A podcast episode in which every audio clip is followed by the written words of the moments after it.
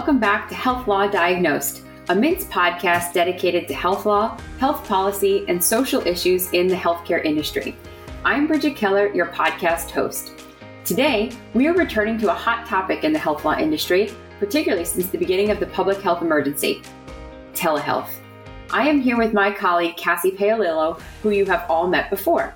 Hi, Cassie. Thanks for coming today. Hi, Bridget. Happy to be here. Cassie, the last time you joined us on Health Law Diagnosed to discuss telehealth, we focused on the regulatory landscape that was driven largely by the public health emergency and expansions in coverage and reimbursement, as well as loosening of licensure requirements. Have there been any major updates to these areas this year? Well, the public health emergency was last renewed in April of 2022. Um, was renewed for an additional 90 days. However, the Biden administration has announced that they'll it will give at least 60 days notice before it allows the public health emergency to expire altogether. Um, so it looks like it will be renewed again in July. Further updates in March, Congress's federal appropriations package included some provisions that extended some of the Medicare flexibilities related to telehealth that have increased access for a lot of Medicare beneficiaries. So, pursuant to the, the appropriations package, some of those waivers will be expanded for about five months following the end of the public health emergency. And I think, you know, a lot of people who are in the industry and watching the industry are hopeful that Congress will eventually act to make some of those flexibilities and other flexibilities around online prescribing and, and, telehealth in general permanent so that they'll they'll continue to be in place on a permanent basis. On the state level, most of the states at this point uh, are no longer under applicable emergency orders. So a lot of those flexibilities we spoke about last time that had been, you know, issued on a temporary basis have expired. However, at the same time, the state legislatures have been very active in passing new telehealth laws to make things more flexible for providers and ultimately to increase access. Oh, yes, absolutely. I feel like um, everybody is really hoping that these flexibilities do remain in place because accessing healthcare via telehealth has been a huge benefit during the public health emergency. So I know people have become more comfortable with it and, you know, definitely are hoping that it stays as prominent a piece of the healthcare system as it has become. I certainly hope so. And it, I think when you talk to providers and patients alike, people are pretty well convinced that telehealth has been one of the few positives to come out of um, the public health emergency. And I agree, people are getting more comfortable with it and really seeing all of the ways that it has helped increase access to care. Yeah, absolutely. And Cassie, you were an expert in telehealth regulations long before the public health emergency. So I know that the last two and a half years have taken a few interesting turns, but why don't you tell us a little bit about your practice generally and the expertise of the Mintz digital health team? Sure. Yeah. Prior to the pandemic, I certainly weighed in on um, telehealth issues for some of our established clients who were either had been providing telehealth for decades or who were starting to launch into it in a, in a more limited fashion. You know, that's certainly picked up a lot in, in the past two years. We've seen a lot more startups uh, come to bear, um, a lot more brick and mortar providers that are looking to develop telehealth offerings. Our digital health group is a great interdisciplinary team. Uh, we meet regularly, we advise all sorts of clients on different regulatory risks, covers a lot of, you know, your traditional telehealth providers you would think of, but a lot of other really unique and innovative digital health providers. And yeah, we've, we've certainly been really busy over the past two years and doesn't seem like it's slowing down anytime. Oh, for sure. Definitely not. And you know, that brings us to what we're going to focus on today, uh, which is how telehealth has the potential to address disparities in access to healthcare. So, like we were just talking about, the public health emergency orders that increased reimbursement and loosened restrictions regarding licensure, all of this work to accelerate the development and refinement of telehealth platforms, right? The overall adoption of telehealth in traditional providers' offices, just like you were saying, Cassie, the brick and mortar um, offices And it also increased the general comfort with using technology to access healthcare. And so, Cassie, you have invited two great guest speakers to join us today.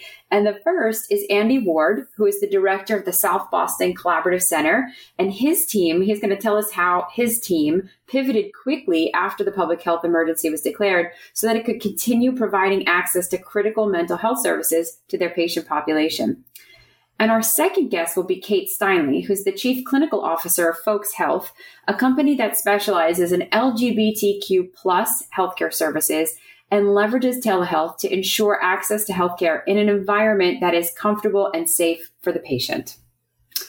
So, with that, why don't we have Andy join us? Hi, Andy. Thanks so much for coming on to the podcast today.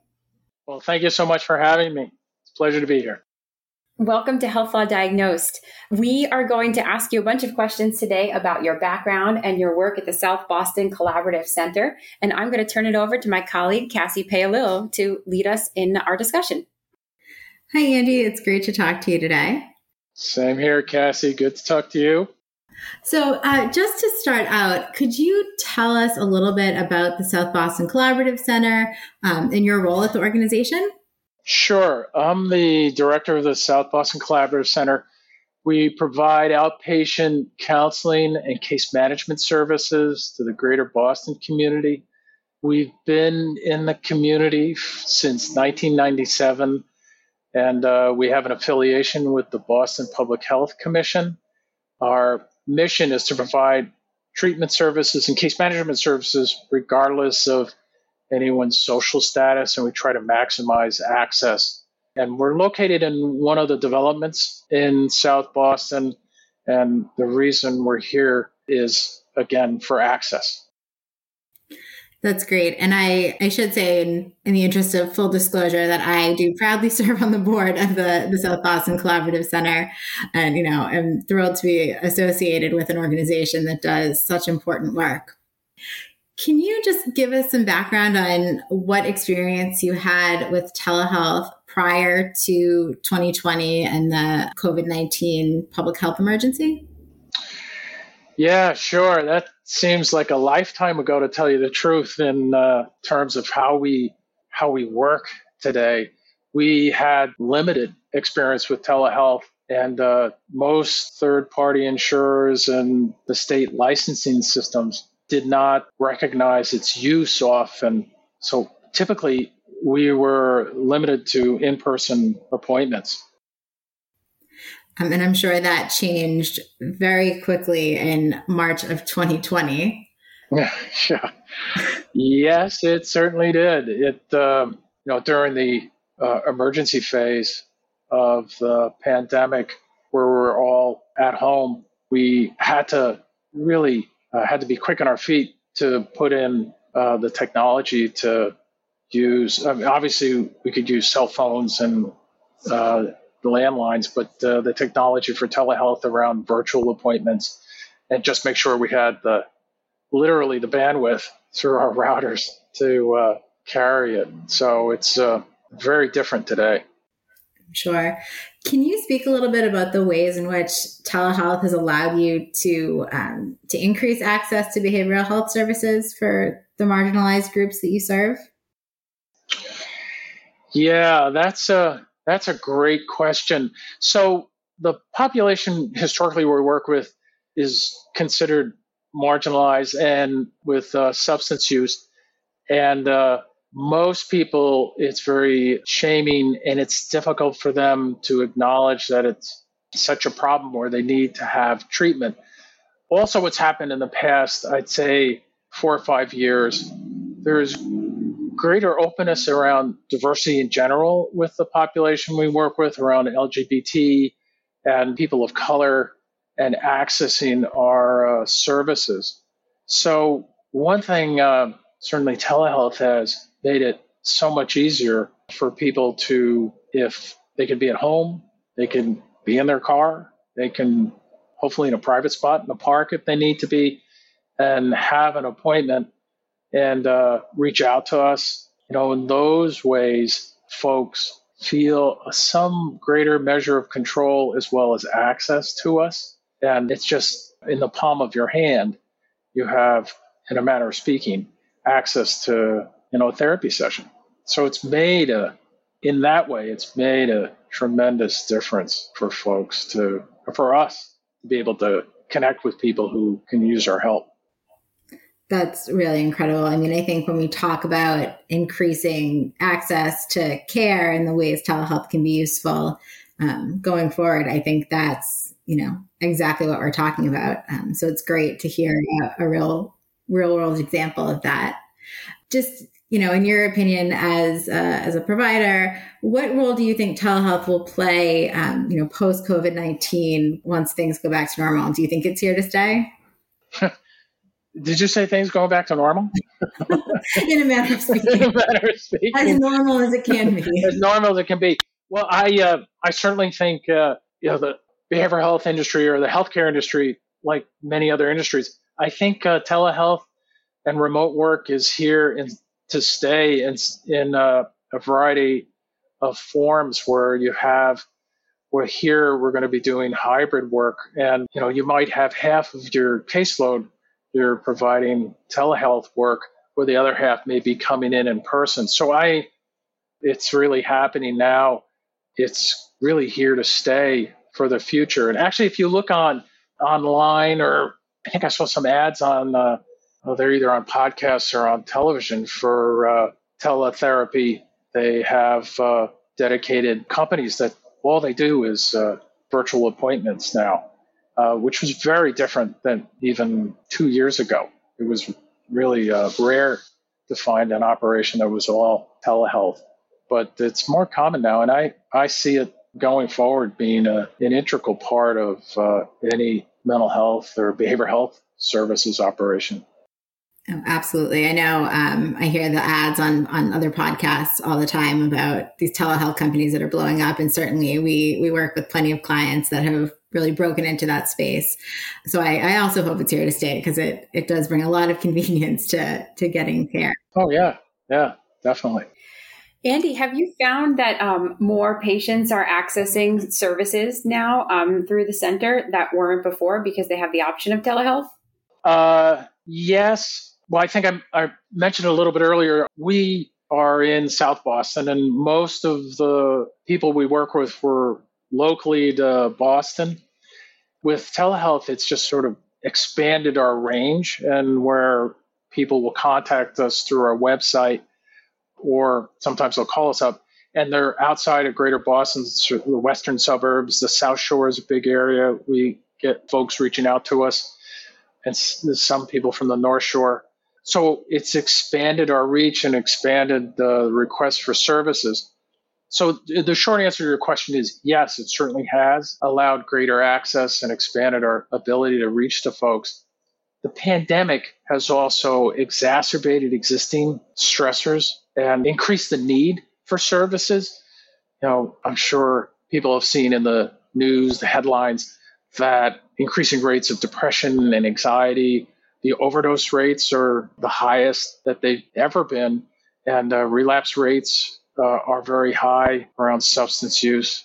And uh, a lot of that is a result of the pandemic and the isolation that's uh, come from it. So we certainly have more people reaching out to us. We have for us now a wait list, and we try to triage people as when they contact us, depending on what their level of need is and how to connect them to service. If we can't provide it, somebody that can. So, so I know that's a long answer to your question, but it's it's there's a real capacity need out there in the behavioral health world these days. There's just not enough service providers. It, that makes a lot of sense, but you know, it sounds like telehealth as a tool to reach these populations has been, you know, excellent. Um, and I'm so glad to hear that you all were able to pivot, even though it sounds like there were some challenges to work through at the beginning of the public health emergency. I'm glad you were able to pivot and provide these services via telehealth because you know you are able to reach these um, marginalized groups and with a true significant need. Right. Yeah. Yeah. It's made a significant difference uh, for us and for the people we serve. It's it's really incredible, and you know, as someone who works with a lot of telehealth providers, it's it's just really heartening to hear the ways that it's really making a tangible difference in people's lives, even in spite of some of the challenges and, you know, around capacity and things like that. But it's it's just really great to talk to you and hear about the ways that telehealth has. Yeah, yeah, it's a it's a tool that we have available to us. I I think uh, one of the challenges going forward is, uh, you know, when you're working with marginalized groups to ensure that they have the technology available to them you know, whether it's through internet access or they have the adequate hardware to to make use of it. You know, there are some challenges around that, but by and large, you know, just the technology is uh, so available. So. Yeah, that's really great. And, you know, I hope, you know, during the public health emergency, there have been a lot of loosening of the requirements to allow audio only um, interactions and things like that. And then certainly around payment for telehealth services. So, right, right. Yeah, that was a prior to the pandemic, reimbursement payment for the service was, uh, there was no parity with it. Now there is. And that's, uh, that's another, you know, incentive for people to do more telehealth work because it's, uh, you can get reimbursed at the same rate as an in-person appointment right? And it's it's looking like that might be made permanent. So that would be um, good news all around. Right. Yeah. Well, thank you again so much, Andy, for joining us today. This was a great conversation. Really enlightening to hear the ways that telehealth is making a difference for providers and for the patients that you see. So I really, uh, really appreciate your taking the time to talk to us. Oh, it's my pleasure. Happy to talk about the work we do. And thank you for inviting me on. Very happy to be here. Okay, thank you. Thank you, Andy. Kate, thank you so much for joining us today. Welcome to Health Law Diagnosed. Great. I'm so excited to be here and have this conversation. Cassie, why don't we turn it over to you to start introducing Kate and tell us a little bit about what we're going to talk about today? All right, great. Thank you. Well, Kate Steinley is the Chief Clinical Officer at Folx Health. And Kate, why don't you jump in and tell us a little bit about Folx and your role at the company? Sure. So, Folx Health started about a year and a half ago, and we are the leading health and wellness platform for LGBTQAI care. We have mostly been doing hormone care for trans and non binary members at this point. We offer a couple different things from sexual and reproductive health and going into primary care and a whole bunch of other things coming down the pike in the next year. So we're really, you know, focused on providing full scope care for that community and all through telehealth at this point. So everything that we do, and we started right after COVID hit. So Everything that we do is through telehealth, and we connect with members through video visits, through asynchronous visits, and um, provide care and, and meet them where they are. You guys are really doing um, incredible work in this space. And Kate, I know you yourself are a nurse practitioner. Can you speak a little bit about what your experience with telehealth was prior to uh, joining Folx and prior to the pandemic? Yeah. Um, you know, I was solely an in person provider prior to Folx, except the few months right before joining Folx um, at the beginning of the pandemic. I was working at Planned Parenthood in New York City, and we made a whole bunch of pivots right at that time over to telehealth. So I was in charge of implementing all of those programs and kind of getting both the training on telehealth, adjusting our protocols, kind of maneuvering through the regulations that was only for New York State at that time. So I had, you know, a quick learning experience in early 2020 about that and then moved over to Folx a little bit later in the year around May of 2020. So it wasn't a long time in telehealth prior to, to Folx, but it was definitely kind of a, a sped up learning experience during that time. I'm sure. And I know you're not alone in, in having that experience. Right, right. A lot, of people made that pivot very quickly. So can you just speak a little bit to the ways in which telehealth broadly and for Folx in particular increases access to healthcare for marginalized groups? Yeah, I think that, you know, one of the things when I first started working in telehealth is the the concern that I had is like we wouldn't be able to connect with people as well or we wouldn't you know there'd be some limiting factors there. But really what i've experienced and what we've seen so much of at Folx and with the members that we care for is the ability to meet people where they are in the comfort of their own home and to kind of create a sense of community and caring environment around those people has meant everything and has really changed that dynamic. And i think especially for the the group that we work with where you know their their treatment their experience in the healthcare system has been not great at best and sometimes mistreatment and abuse at worst that we can you know by by meeting them where they are and building that sense of trust that they already feel comfortable in their own home they don't have to interact with let's say a security guard at the um, health center. They don't have to go through all of the intake paperwork that might not apply to them. We actually have kind of that control to be able to manage and create that you know affirming setting for them to access their healthcare in really just matters so much especially to this community. And i think obviously that's that's one piece in terms of creating trust and, and comfort there. But we also think about you know what we are doing across the entire country and being able to create this access for places in that you know people exist in care deserts right? Where they not just care deserts that they can't access healthcare because maybe they can access healthcare in their in their small town that they live in but can they access affirming healthcare that actually is going to treat them in a in a way that really honors and empowers their identity and their um their life and and who they are? That's what i feel like being able to do that for this group of people is is really how we stand out and what we're what we're really all about Kate, what Folx is doing is really incredible, and it sounds like it's meeting a truly significant need for this patient population. Have you found that you are providing services to patients who haven't accessed healthcare in a long time or who wouldn't otherwise be accessing healthcare?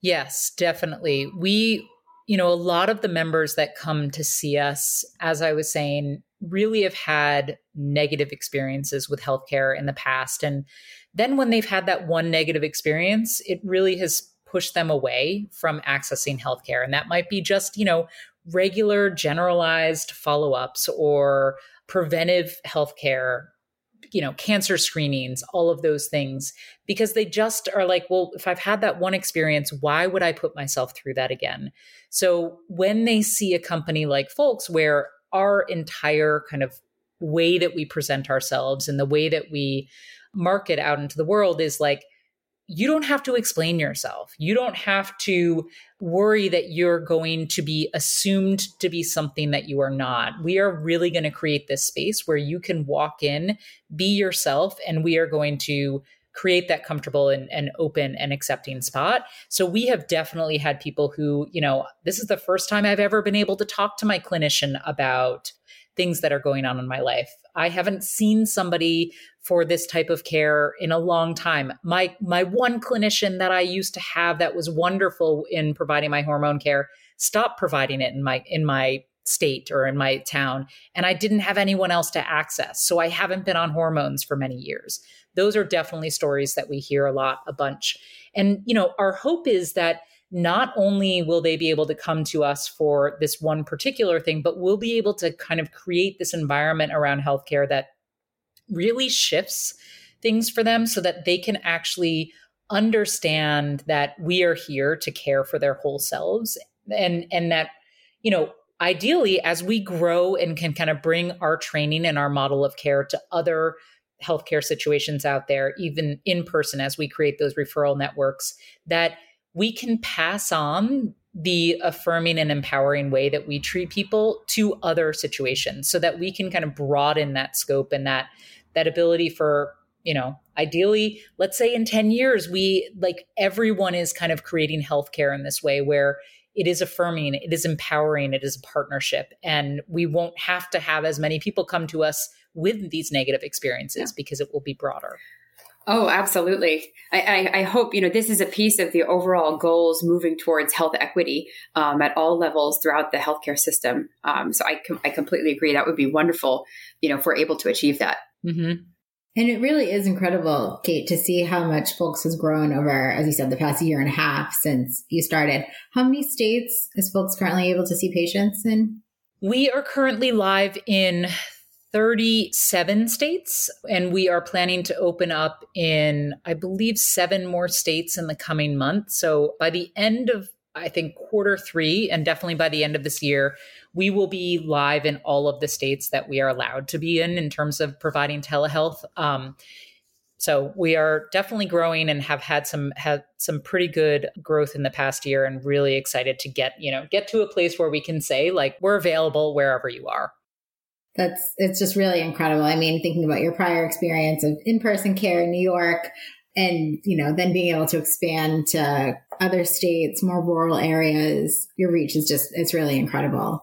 Yeah, yeah. I think it's, you know, when I think about oftentimes when people are in small towns or rural areas, like those are the visits that are the kind of the most touching and heartwarming and feel like oh my gosh the amount of difference that we are making to these people. You know we might be the only person that they have spoken to about what is going on for them. And that we can be if that's if we are that first person and then we can approach them and be able to kind of provide that that experience that is just only positive then what a difference that can make kind of going forward. And you know and and again then that person then goes leaves the computer screen and goes out to the rest of their life. And we don't have control over that but at least we have that experience that we can offer them. Um, i think it's just it's an extremely powerful thing to be a part of. And i think a lot of our clinicians and our that entire clinical team feels that when they when they meet with people who you know really don't have this access elsewhere. It's really really incredible I wonder now. So you've been working in telehealth, you know, exclusively during the, the public health emergency associated with COVID 19. What role do you see telehealth playing in the future and, you know, a, a post COVID world if we ever get there? Yeah. So I think what's interesting about this is like, you know, when when you think about clinical studies or ways to prove that a certain modality or something is working for a group of people, it usually has to go through so many years of processes, right? You have to show like, and and there's so much kind of, um, there's not backlash, what I would say, but just like there's stagnation, right? It doesn't. It takes so long to get to a point of of the authorities or, or regulation showing that it actually is effective and safe. But we, you know, COVID obviously is devastating and has been horrible in so many ways. But for telehealth and for our ability to move the needle here, it's been amazing because we've all been thrown into it. And the data that we get from this about how safe it is, how effective it is, how much people actually like this and and prefer this as a way of connecting with their healthcare providers is just it had to be turned on right? It had to be like this is we've now been thrown into it. Now we have these 2 years of showing safety and efficacy which is monumental. So i can't see us going backwards. I can see like what i see for the future of telehealth is like we are telehealth is always going to be around and the importance of it is only going to grow I I think people are understanding that the how much access this provides, how you know, people don't have to take off a full day of work to get to their doctor's office, right? People um, you know, don't have to get childcare to go have their appointment. Those are things that that are integrated now into people's lives that will be very hard to turn back the dial on. And again, from a scientific and clinical background, we now, it's not just like, oh, this is great for people. We think it's great for people. We know it's great for people. We see the effect. We've measured that effect and we have the data here. So it's, I think it is looking really good for what the role of telehealth will play. I certainly hope it's here to stay. I know myself personally, it's been great, you know, accessing telehealth appointments for um, for myself and family members. It does. It just makes things so much easier and removes, right. you know, so many of those logistical barriers to getting care. Mm-hmm. Mm-hmm. Exactly. What would you say some of the biggest challenges that are facing telehealth providers today? Um, well, patchwork legislation, right? So we have, especially as a national company that is trying to get across all the states, like they're maneuvering through state by state regulations and understanding all of that in a shifting landscape is, as you know, because we are constantly asking questions of our legal teams, like it can be a headache. It can be something where, you know, both interpreting the regulations, adjusting to new things, that's tricky. And I think one of the things that I have found um, difficult, both as the the head of the clinical team and kind of explaining to the clinicians too, is like we are extrapolating information from um, from in person regulations, right? None of this, since this is much of the telehealth regulations are new, they're still being developed. We don't have things to pinpoint answers to all the time. There's often times where we're trying to understand how do we adapt this to telehealth and how does this how do we make sense of it and so i think you know if i think about it i was in the world that i provide care in as well in terms of the clinical care for for queer and trans bodies there's not a lot of data or studies around it right so we are also extrapolating and adjusting the data that exists out there for the type of care that we're doing from a clinical setting. And we're kind of doing that for telehealth as well, right? We're like, all right, so they tell us in person it has to happen this way. And then during the public health emergency, it's happening this way. And so what are we doing about practice? And so, you know, we're we're really like that kind of maneuvering through and understanding and dissecting and kind of like digesting all of that information is no small task. And it is you know sometimes confusing. And i think what in an ideal world we have federal legislation that's passed that allows us all to have kind of a framework around which we practice telehealth so that things are clear things are uniform and they're data driven right they're they're clinical and data driven which is really what i feel like makes the most sense as a clinician like okay, if it works, let's put it into practice. If we've tested it and it makes sense and it's doing good and it's not doing harm, let's make, let's codify this. And that's, you know, the biggest challenge is that we're not yet there. And I hope we will get there. I, I hope we do too. This was great. Thank you so much, Kate, for taking the time and for sharing your perspective it's always great for us as healthcare lawyers to have the opportunity to talk to a clinician, you know, somebody who's actually on the ground working with patients and, you know, not just us sitting here behind our computers getting bogged down with the the regulations and the statutes and all of that. So I really appreciate the time. This is a really interesting conversation. Yeah, of course. I'm happy to be here. And, you know, I know that you spend a lot of time behind the computer and looking through all that stuff, and that's actually what allows us to do the work that we do. So it is, um, you know, equally appreciative of the work that you all do um, in order to help us maneuver through all of this as well. Well, thank you for that. Kate, thank you again for joining us. And Cassie, thank you for facilitating this great discussion. Listeners, if you have any questions about this or previous episodes, please email us at healthlawdiagnosed at mintz.com and plan to tune in to our next episode, which will feature my colleague Jeannie Krebs and a discussion on medical legal partnerships. I'm Bridget Keller, and this was Health Law Diagnosed.